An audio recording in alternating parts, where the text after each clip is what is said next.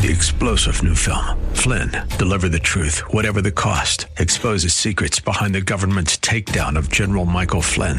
Flynn knew what the intel world had been up to. He ordered the first audit of the use of contractors. This set off alarm bells. He told the truth. He was the most dangerous person for Donald Trump to hire. They had to get rid of Flynn. Flynn, deliver the truth, whatever the cost. Available now. Watch it today. Go to salemnow.com. Salemnow.com. 575. The following program is sponsored by the National Prayer Chapel.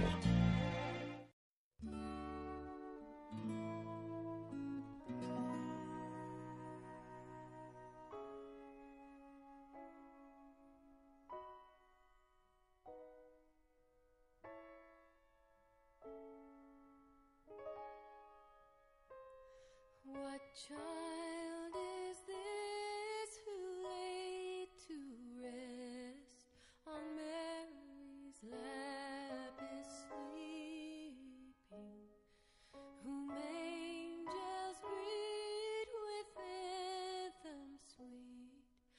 shepherds watch are keeping.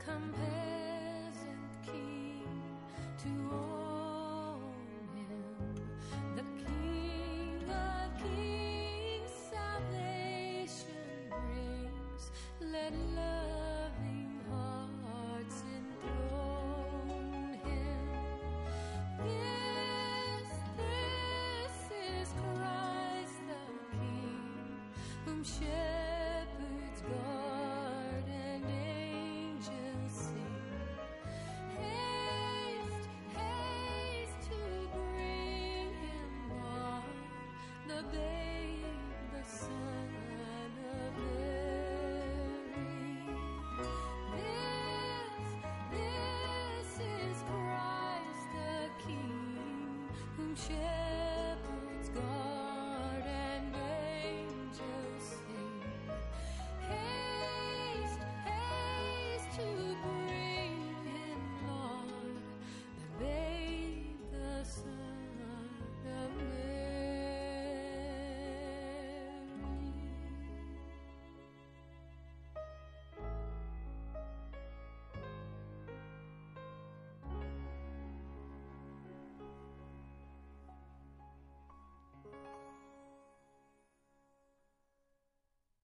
Welcome to Pilgrim's Progress.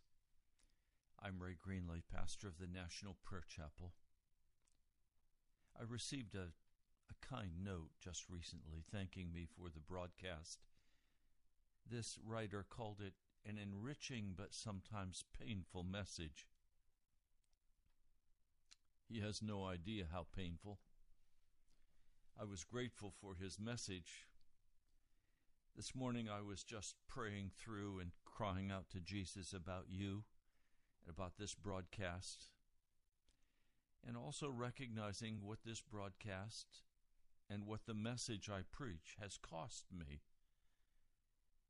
It, like Jesus, has resulted in being rejected by family, brothers, children. It's resulted in friends turning aside and no longer wanting to associate with me. It has meant laying everything down for the gospel of Jesus Christ.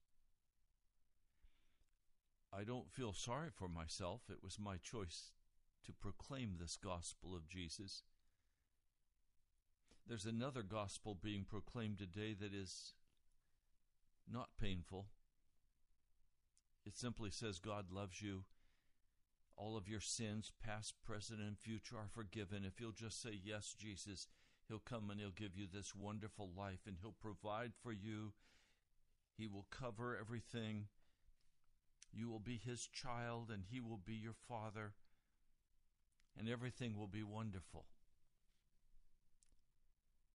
That's a Gnostic teaching, it's not a gospel teaching. That's not what the gospel teaches. In the gospel, there's a cross involved, there's a crucifixion involved. I don't know how to even begin to talk with you today about this. I've come to a place where I recognize that I have no ability to communicate adequately the wonderful gospel of Jesus Christ.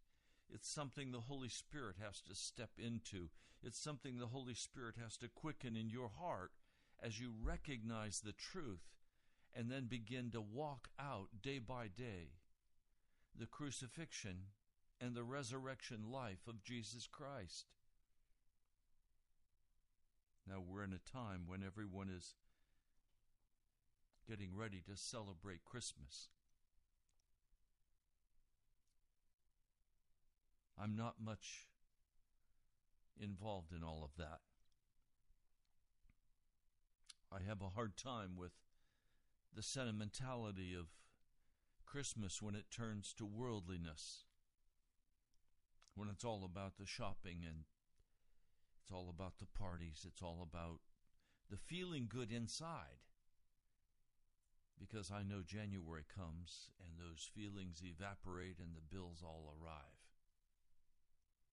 No, I'm I'm much more interested in this man Jesus and what he taught and being a humble servant of his and walking out day by day regardless of the rejection regardless of the of the scorn even regardless of the lack of support. I've been called to walk out what Jesus has told me to do and to receive from his hand only what he chooses to give me. So I want to share a parable with you. That's why all of this prelude is given. I want to share a very uncomfortable parable with you, one that we don't like much. And it's not spoken of often, and when it is spoken of, it's normally twisted. Let me just read it to you and then we'll talk about it. Luke, the 18th chapter. Lord Jesus, as I begin to share this parable, I ask that your Spirit would come in power in the hearts of men and women as they listen to this broadcast, that they would not reject it. They would not cast it aside, but would seriously consider the issues that you will raise for our hearts. And that, Jesus, you would have your way in us. I plead, Jesus, that you would have your way in me to the final conclusion of walking on this earth in the limited time remaining. I plead, Jesus, that you would have your way. And Lord, I come with others who are listening, who are earnest, who are seeking to follow you with all of their heart. I ask, Lord, that you would open our eyes and our minds and come and give us very clear direction. Lord, we, we love you. I love you, Lord. I am yours. Come now and, and rule over this broadcast. In the name of Jesus, I pray. Amen. Luke, the 18th chapter, I'll begin with verse 9 to some who were confident of their own righteousness and looked down on everybody else, Jesus told this parable. Two men went up to the temple to pray, one a Pharisee, the other a tax collector or a publican. The Pharisee stood up and prayed about himself God, I thank you that I'm not like other men robbers, evildoers, adulterers, Or even like this tax collector, this publican. I fast twice a week and I give a tenth of all that I get. But the tax collector stood at a distance. He would not even look up to heaven. But he beat his breast and he said, God, have mercy on me, a sinner. I tell you, this man, rather than the other, went home made righteous before God.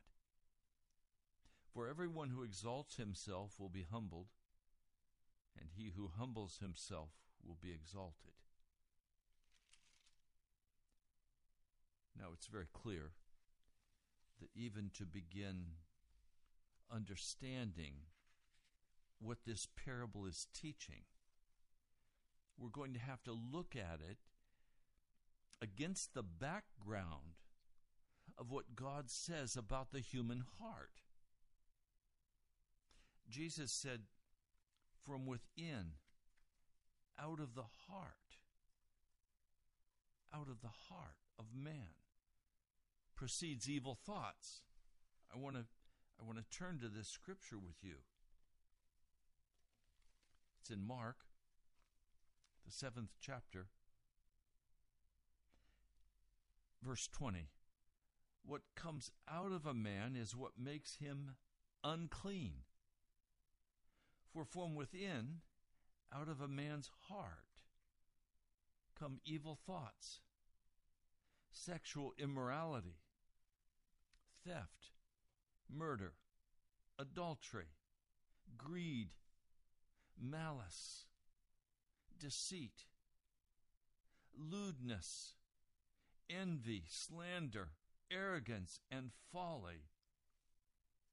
All of these evils come from inside and make a man unclean. Now it's it's easy for many of us to look at this passage and say, Well, I'm not being sexually immoral, and I'm not a thief, and I'm not a murderer, and I'm not committing adultery. But then he gets to the more difficult ones like malice, being angry at someone, deceit, telling lies, envy, slander, gossip against somebody, arrogance. Oh, that last one bites, doesn't it? Thinking, I'm right.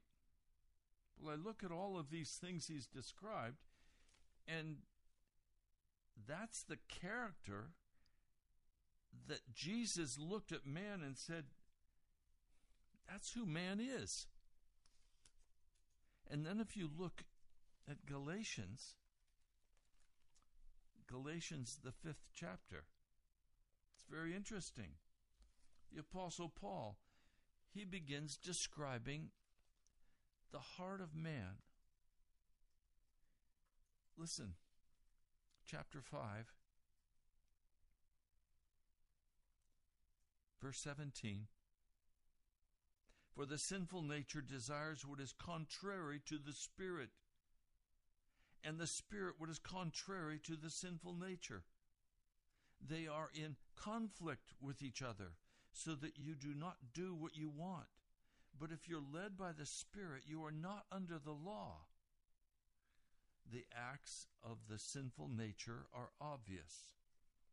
Sexual immorality, impurity, debauchery, idolatry, witchcraft, hatred, discord, jealousy, fits of rage, selfish ambition, dissensions, factions, envy, drunkenness, orgies, and the like. I warn you, as I did before, that those who live like this will not inherit the kingdom of God. Now, we're beginning to get a picture of what the scripture describes as the heart of man. Now, the conclusive argument for me is found in Romans, the third chapter. Romans, the third chapter, verse 9. What shall we conclude then? Are we any better? Well, not at all. We've already made the charge that Jews and Gentiles alike are all under sin, as it is written. There's no one righteous, not even one. There's no one who understands, no one who seeks God. All have turned away. They have together become worthless. There's no one who does good, not even one. Their throats are open graves, their tongues practice deceit. The poison of vipers is on their lips. Their mouths are full of cursing and bitterness. Their feet are swift to shed blood. Ruin and misery mark their ways, and the way of peace they do not know. There is no fear of God before their eyes. So, literally, what we have here is a description in these three different passages that I've read for you. And we could read more. I mean, Jeremiah added the same witness. This was Jeremiah 17, verse 9. The heart is deceitful above all things.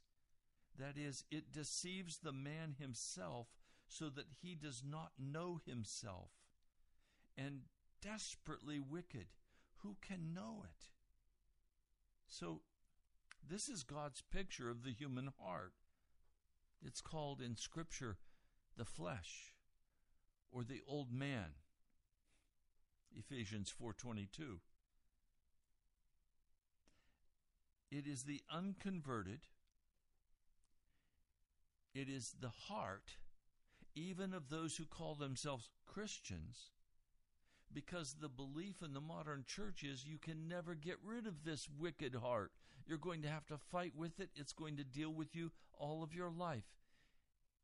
And so we've come up with all kinds of wicked explanations, saying, for example, that God loves us unconditionally. Look, if God loved you unconditionally, you would not have any inkling that there is a place called hell. If God loves you unconditionally, He can't send you to hell. God doesn't love unconditionally. We're told in Scripture that He hates the devil, He hates wickedness, and all who do wickedness. And so these things that I've just described, like the the faith healer out of Brazil who has molested countless women who have come to him for healing. And so he molests them.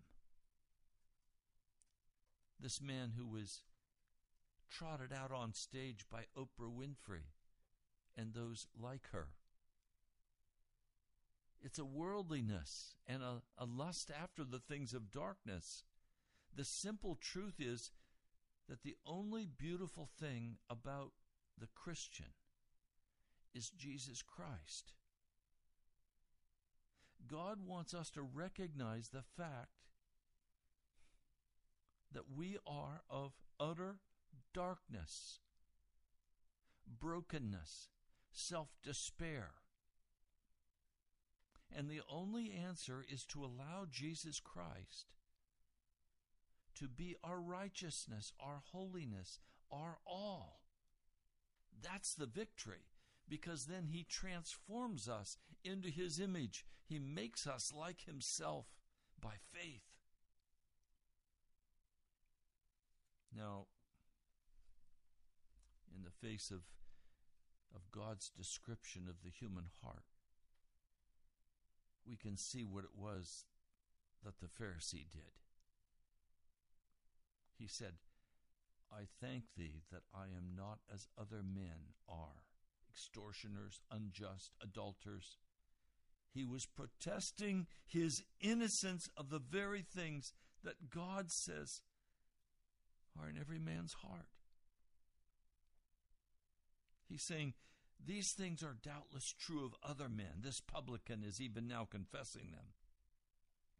But Lord, I'm not guilty of this. And so he's saying that God is a liar. For if we say we have not sinned, we make him a liar. 1 John 1:10. Because he says that this is the darkness of the human heart. I'm sure as you read this account in Luke 18 that this Pharisee was perfectly sincere in what he said. He really did believe that he was innocent of these things. And he's ascribing that innocence to God Himself. He's saying, I thank thee. But God's word stood against him. But he couldn't see it. He couldn't see it. Now, if the publican is beating his breast and confessing his sins, it's not because he sinned worse than the Pharisee. It's simply that the publican has seen that what God says is awfully true of him, and the Pharisee has not seen it yet. The Pharisee still thinks that outward abstinence from certain sins is all that God requires. He's not yet understood that God looks not at the outward appearance, but on the heart, and accounts the look of lust the equivalent of adultery, the attitude of resentment and hatred as the same as murder. Have you protested your innocence when God has began to convict you? Have you said, These things may be true of others, but not of me? And you really didn't know what the condition of your heart was.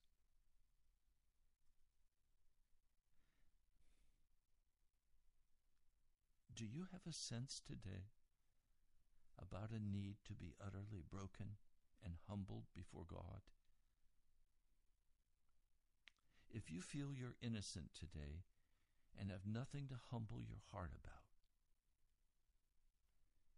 it's not that these things are not there, but that you've not seen them yet. You've been living in a realm of illusion about yourself. God must be true in all that He says about us. In one form or another, He sees these things expressing themselves in us unless we have recognized them and allowed God to deal with them by the blood of Jesus. Unconscious selfishness, unconscious pride, unconscious jealousy and resentment and impatience, reserves, fears, shyness, dishonesty, deception, impurity, lust. If not one thing, then another. But we are blind to it. We are perhaps so occupied with the wrong of the other man and what he's done to us that we don't see that we're sinning against Jesus and not being willing to take it with his meekness and lowliness seeing so clearly how the other man wants his own way and rights, we're blind to the fact that we want our way just as much. And yet we know there's something missing in our lives. Somewhere we're not in vital fellowship with God. We're not we're not crackling with the supernatural. Jesus is not speaking to us. We don't have power to win the lost and the dying. We've been separated from God. The sin in question may be quite a small thing, but if we ask God, He will quickly show it to us. If you're willing to ask Him, and if you're willing to deal with the truth about your own heart.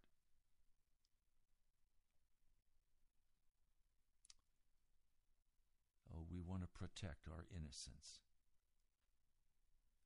And we want to protect the innocence of our loved ones, we'll quickly defend them. Oh, he's not as bad as you think. He's just like everybody else. We live in a realm of illusion, not only about ourselves, but about them too. And we fear to have it shattered. But we're defending them against God, making God a liar on their behalf as we do on our own, and keeping them from entering into the blessing.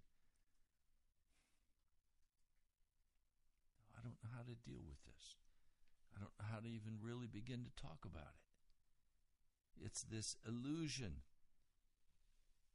that has become so sophisticated, it is, the scriptures say, a great delusion will come upon the people at the end of time, deceiving, if possible, even the very elect. Well, that delusion is very clear today. And that delusion is that somehow I'm righteous without being righteous because I have accepted Jesus and now his righteousness becomes my righteousness, but I don't really get his righteousness. It was just imputed to me. It was just ascribed to me, but I'm an unrighteous man. And the belief today is that I can continue walking in that uncleanness. And I'm okay. It's living in an illusion. It's living in a, a place where God can't reach me to wash me and cleanse me and make me whole.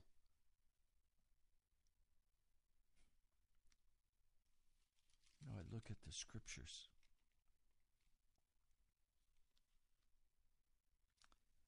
Well, let me just read a couple of things to you. I want you to see this. I'm going to begin with Romans, the third chapter, verse 19.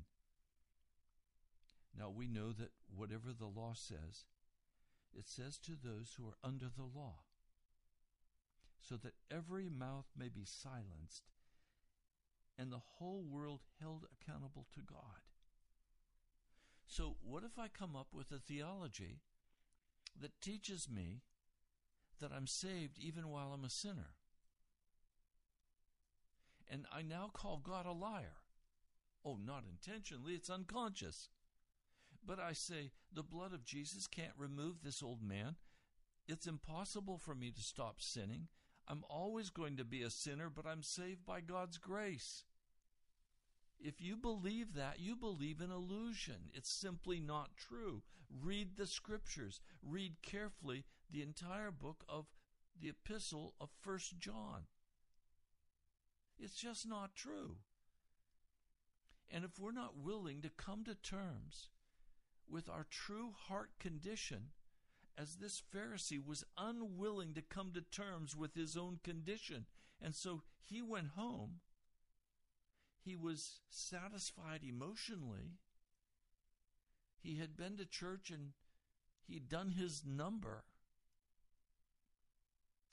but he went home not justified not made righteous.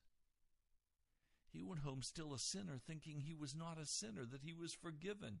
That means he was hell bound.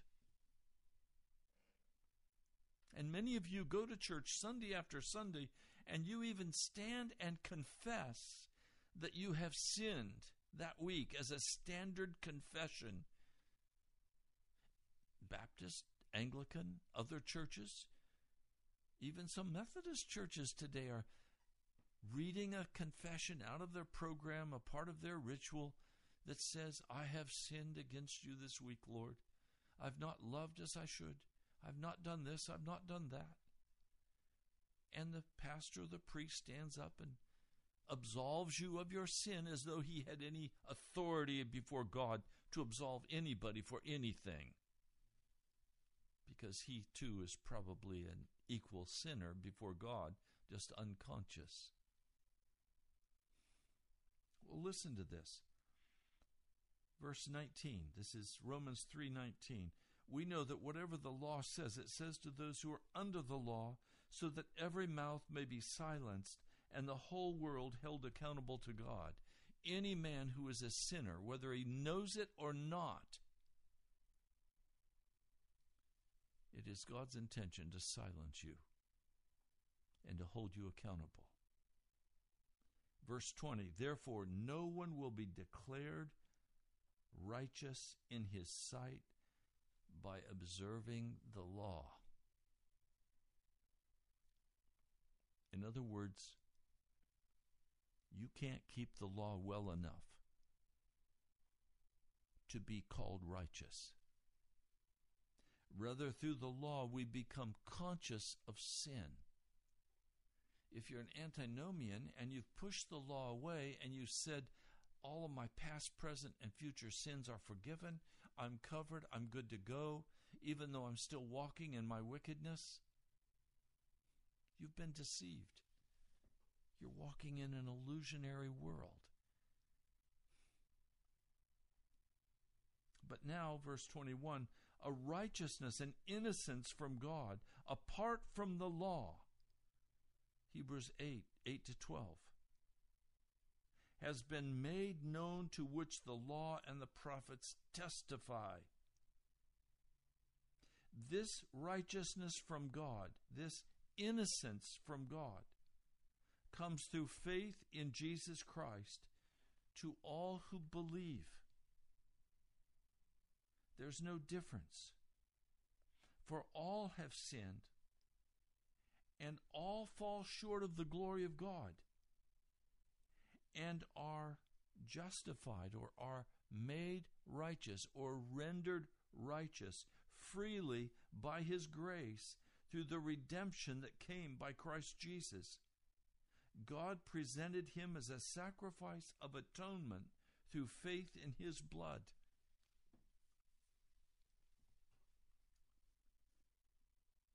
Now, most can read this translation from the NIV and never be awakened to the true meaning of what's being said.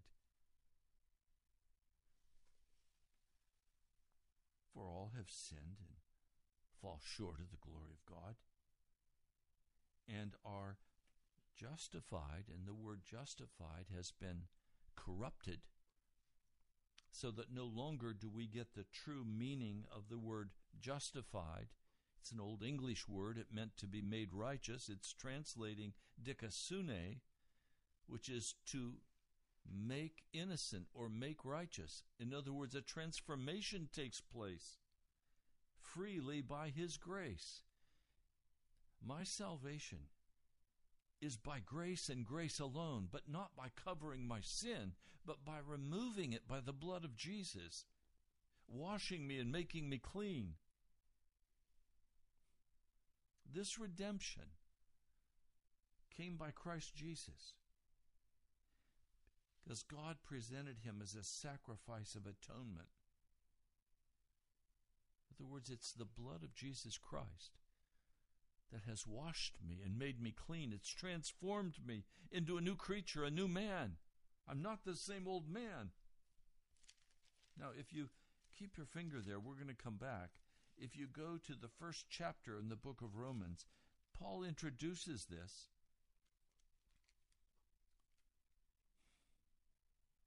I want to read for you chapter 1, verse 5. Through him, that is Jesus, and for his name's sake, we received grace and apostleship to call people from among all the Gentiles to the obedience that comes by faith. The mission of this book is not to teach you about imputed righteousness. It is to teach you rather that you must walk in obedience, in newness of life, in Jesus Christ.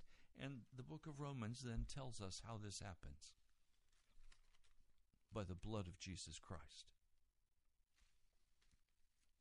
Then, verse 16 I am not ashamed of the gospel because it is the power, the dunamis, the dynamite of God for the salvation of everyone who believes. first the Jew, then for the Gentile. For in the gospel, a righteousness and innocence from God is revealed, a righteousness that is by faith from first to last, just as it is written, the righteous will live by faith. And the next verse the wrath of God is being revealed from heaven against all the godlessness and wickedness of men who suppress the truth by their wickedness, since what be, may be made since what may be known about God is plain to them because God has made it plain. So today the gospel is being repressed, it is being put down, it is being suppressed and the wrath of God is coming against the church in judgment. The wrath of God is coming against the church in America in judgment because we have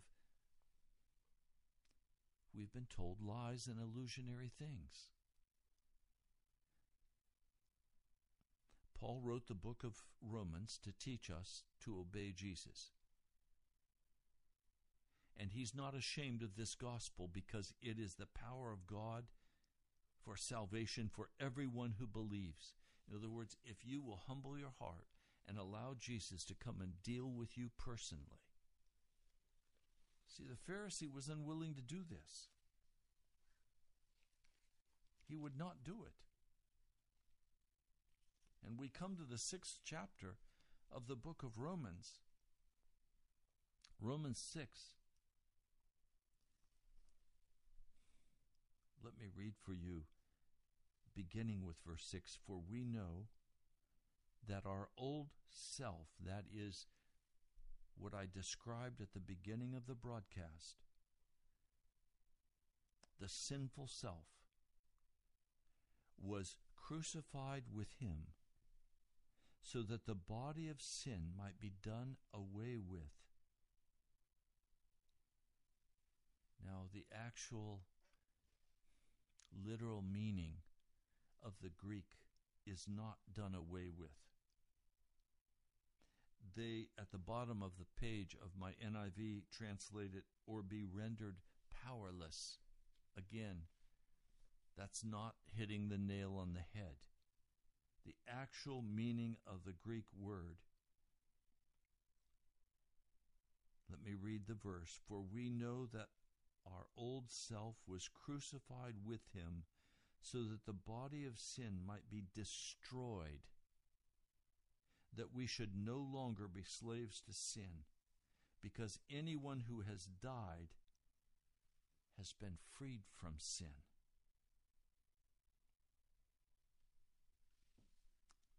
In verse 11, count yourselves dead to sin but alive to God in Christ Jesus. Therefore, do not let sin reign in your mortal body so that you obey its evil desires. Isn't it interesting? It does not say, don't worry about your pride. Don't worry about how you treat other people. Don't worry about your ambition. Don't worry about your sexual uncleanness. Don't worry about it. You're saved. Your past, present, and future sins are all removed. No, it doesn't say that.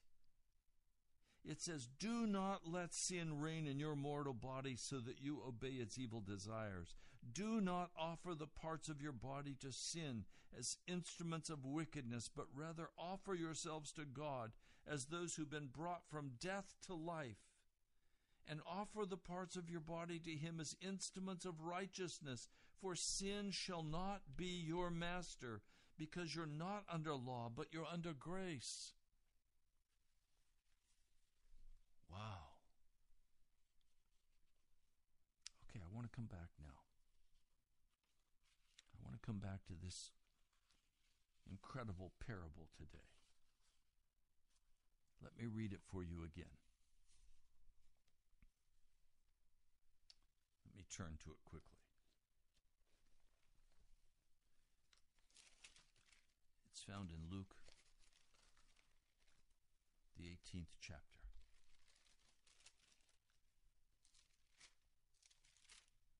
I should have kept my finger right there, but I didn't. Okay, Luke 18, verse 9. To some who were confident of their own righteousness and looked down on everybody else, Jesus told this parable. Two men went up to the temple to pray, one a Pharisee, the other a tax collector. The Pharisee stood up and prayed about himself. God, I thank you that I'm not like other men, robbers, evildoers, adulterers, or even like this tax collector. I fast twice a week, I give a tenth of all that I get. He's saying, Thank you, God, that I'm not like others. Well, in fact, he is just like everybody else. He lives in a world of illusion. He actually believes that not committing adultery allows him to continue in his inner life with fantasies of every unclean thing that it's okay for him to sit down and watch pornography. That it's okay because he's not committing adultery. He actually believes that that his inner life doesn't matter. I've been under great conviction about this, recognizing those parts of my own heart that want to rise up. You can't treat me this way. You can't treat me like I'm nobody. I'm somebody. And on and on, those inner thoughts of self pity, self concern. All of that is a part of that old man that has to be totally and utterly destroyed and removed. And it is only done by the power of the blood of Jesus Christ. I claim the victory in Jesus. I believe on the name of Jesus. But I've had to look very honestly at my own inner life and recognize that that inner life has prevented me from receiving the baptism in its fullness of the Holy Spirit. And so I'm dealing with it. I'm being very vulnerable. I'm dealing with it. I'm praying that revival will come on this radio broadcast. I'm praying that you will enter into revival. But I know that that cannot happen so long as you maintain that you're okay and you're comfortable in your religion. But you still have all these inner things of wickedness anger, malice, bitterness, self pity, depression, discouragement, fear. All of these are unbelief. All of these arise out of that dark inner self that has to be cleansed from us, that we would walk in total victory in Jesus Christ, rejoicing in Him, walking in the power of His Spirit. I mean, this Pharisee, he went home making God a liar with no power, no Holy Spirit presence,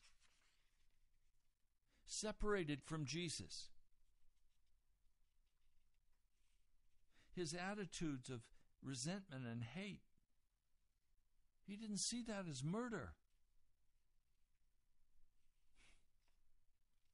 He was too busy protesting his innocence.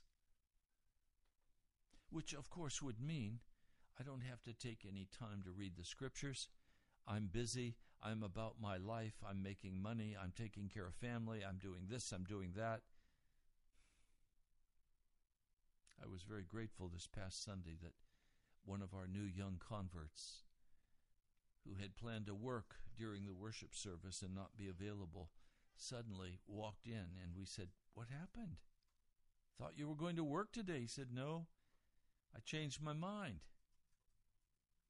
See, it's that change of mind where I begin to make decisions to serve Jesus and expose the inner portion of my heart to Him that He can begin to wash me and cleanse me. It's that inner work that must be finished. You know, how do we talk about this? How do we how do we come to terms with it? Some of you don't feel that you have anything to be broken or humbled about. And yet you have no power. You're not bringing anybody to Jesus. You're not bringing converts to Jesus. You think you're innocent, but you're not because the outward demonstration of the gospel is absent from your life. You're just an institutional Christian. So you're living in a fantasy world. I want that to change for you. I want you to begin to ask the Holy Spirit to uncover all unconsciousness, all selfishness, pride, all jealousy, resentment, impatience, reserve, fear, shyness, dishonesty, deception, impurity, lust. If it's not one thing, look at another. Don't be blind today to the true condition of your heart. If you're lukewarm, the scripture says Jesus is about to vomit you. I can't think of anything more unpleasant than to be vomited. And yet, that's what Jesus is saying a lukewarm person does to his stomach. He makes him want to vomit him out.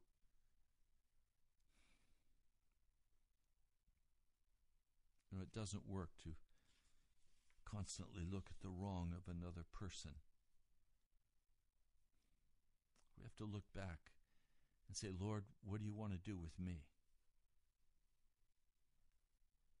You can't protest your innocence and have an absence of power in the Holy Spirit. You can't protest your innocence of sin and not be able to get on your face before God and change what's happening in the physical realm.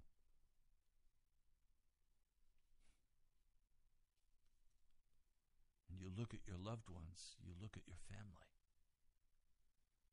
and you say, Wow. Is it okay if your mother goes to hell? Is it okay if your father, your brothers, your sisters, is it okay if your family goes to hell? People you work, work with?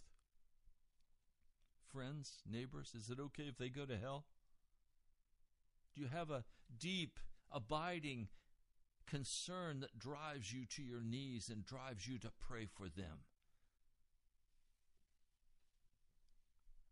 Or is there a, a cold casualness about your heart and a self satisfied contentment with your life, with who you are as a person? Do you rise up against others?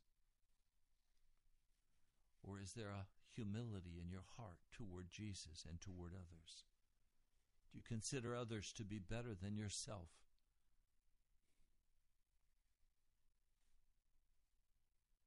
Are you confident in your own righteousness today? Well, tomorrow I'm going to come back and we're going to deal with the publican. The publican is also difficult to deal with. Most of us don't want to identify with the Pharisee, and most of us don't want to identify with the publican because they are both far extremes. And we don't want to go there. We want to stay right in the middle where we're okay, but we're not okay. You know, at some point, we have to come to terms with who we really are in Jesus Christ. And as we do that, the Holy Spirit will begin to produce in us love and joy and peace and patience and kindness, goodness, faithfulness, gentleness, self control. I talked with one person and they said, Oh, I am working on my patience. I don't have much patience. I said, Did you know that patience is a fruit of the Spirit? It's not something you can force. It means there has to be a deep change in your heart where you confess your sin and your arrogance before God. They look shocked. A lack of patience is arrogance? Yes, it's pride. The fruit of the Spirit. It comes to those who belong to Christ Jesus, who have crucified the sinful nature with its passions and its desires. And so, my message today, today is we've been called to live by the Spirit of the living God. We need to keep in step with Him, and He will humble our hearts. He will uncover anything that is blocking His presence in our lives. We want the Holy Spirit. Now, you've been listening to Pilgrim's Progress. I want to thank you for listening today. Invite a friend to listen with you. These are not easy subjects to deal with. They're very painful. For me, they're very painful. I pray they are for you too. There has to be a new kind of church. For the church has not touched America and kept it from going into utter darkness. There's going to have to be a non institutional church that rises up, that deals honestly with its sinful condition before God, and receives the washing and the cleansing. I'm praying today for you. Would you write to me? If you'd like to support this ministry of Pilgrim's Progress, write to me at the National Prayer Chapel, Post Office Box 2346, Woodbridge, Virginia 22195. And I am so grateful for those of you who have been writing and who have been sending offerings. We're way down this month as we were last month. I suspect it's because of the uncomfortableness of the topic. But if it's meant something to you today, if you are hearing that deeper call to a life of Christ, would you write to me? The National Prayer Chapel, Post Office Box 2346, Woodbridge, Virginia 22195. You can also go to our webpage and you can listen to this message again. You can go to Facebook, Twitter. You're welcome to follow up and get every resource you need. Go to thenationalprayerchapel.com. You can give online or you can just listen to this broadcast again. God bless you, my brother, my sister. I'm Pastor Ray Greenley from the National Prayer Chapel. Tomorrow, we'll talk about the publican. God bless you. I love you. We'll talk soon.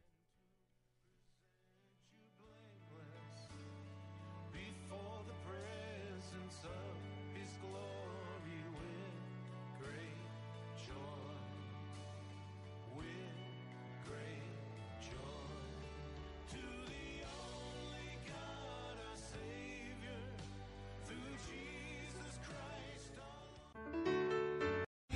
Three star general Michael J. Flynn, head of the Pentagon Intelligence Agency, knew all the government's dirty secrets. He was one of the most respected generals in the military. Flynn knew what the intel world had been up to. He understood its funding. He ordered the first audit of the use of contractors. This set off alarm bells.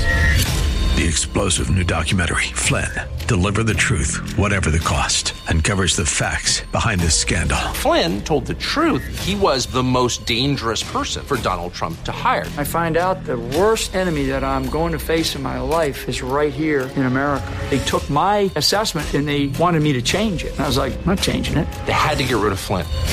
With in depth interviews, archival footage, and never before seen personal records of the man behind the headlines. I just felt like I was drowning. Flynn, Deliver the Truth, Whatever the Cost. Available now. Watch it today. Go to salemnow.com. Salemnow.com.